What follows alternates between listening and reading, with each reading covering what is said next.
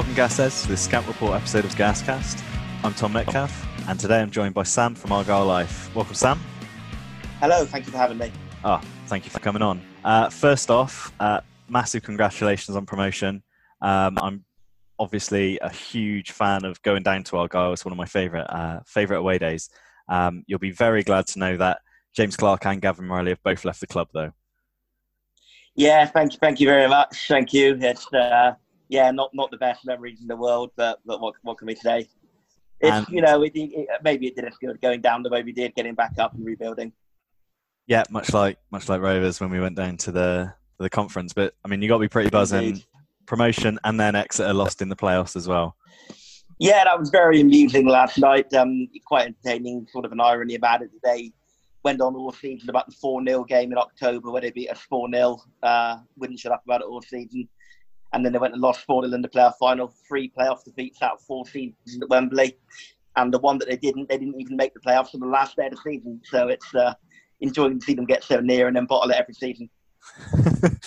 but, you know, no no Devon Derby in, in League One next season, which is a bit of a shame.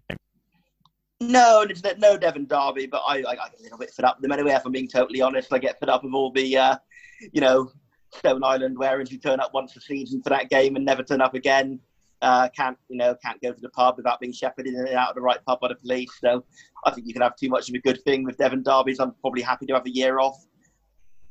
Yeah, quite content. So I'm, I'm, I'm, you know, there's a lot of other local enough games. Obviously, you've got uh, you guys, you've got obviously Rovers, you've got uh, Pompey, which may not feel very local, but for Argyle, when we're nowhere near anywhere, that is quite local by our standards. Um, who else? Um, Swindon, Swindon, obviously come up yeah. with us. So yeah, there's a few in, in, the general sort of West Country and South Southwest vicinity.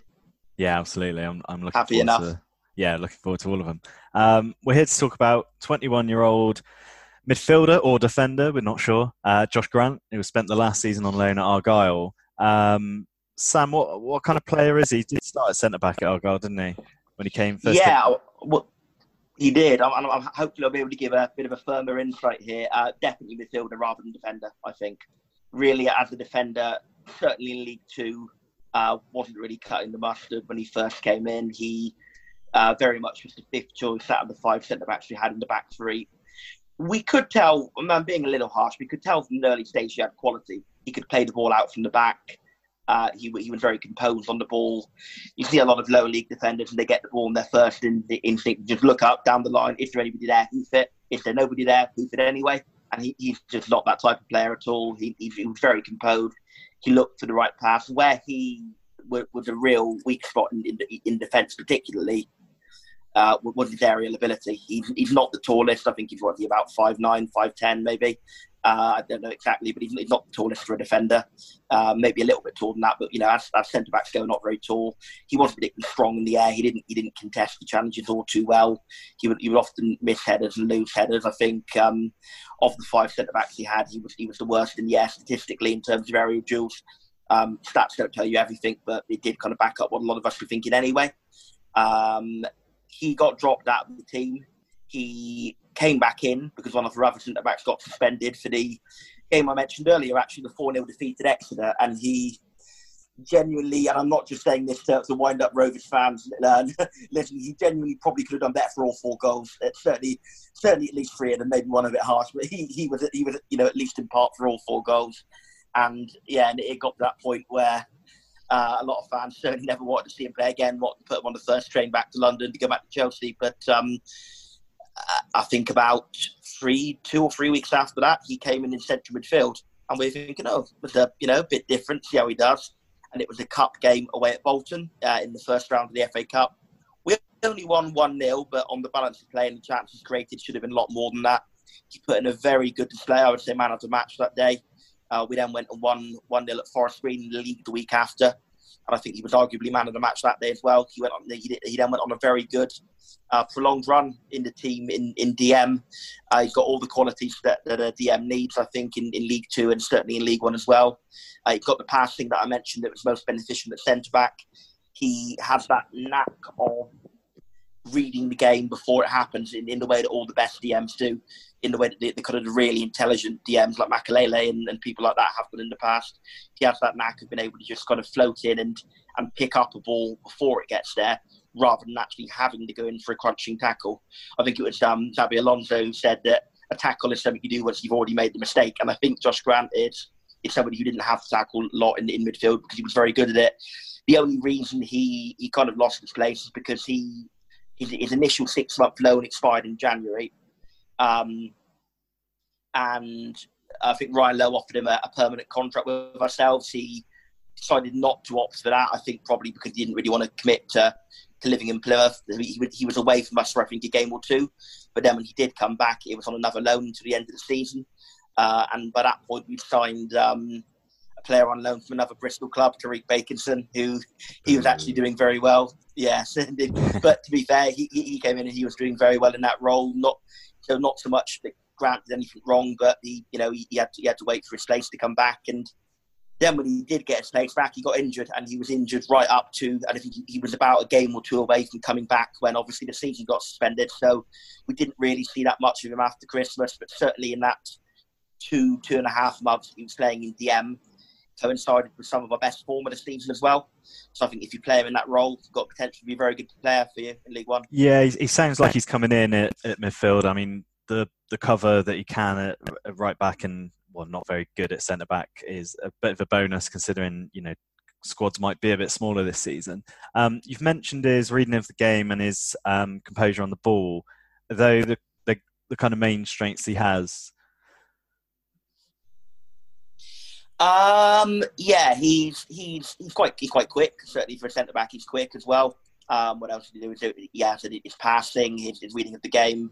Uh, he's got a lot of range. I think the main weak areas are kind of strength and aerial ability, of which those two obviously tie to each other because the lack of strength means you don't win too many headers. So I think those, are the main weak areas.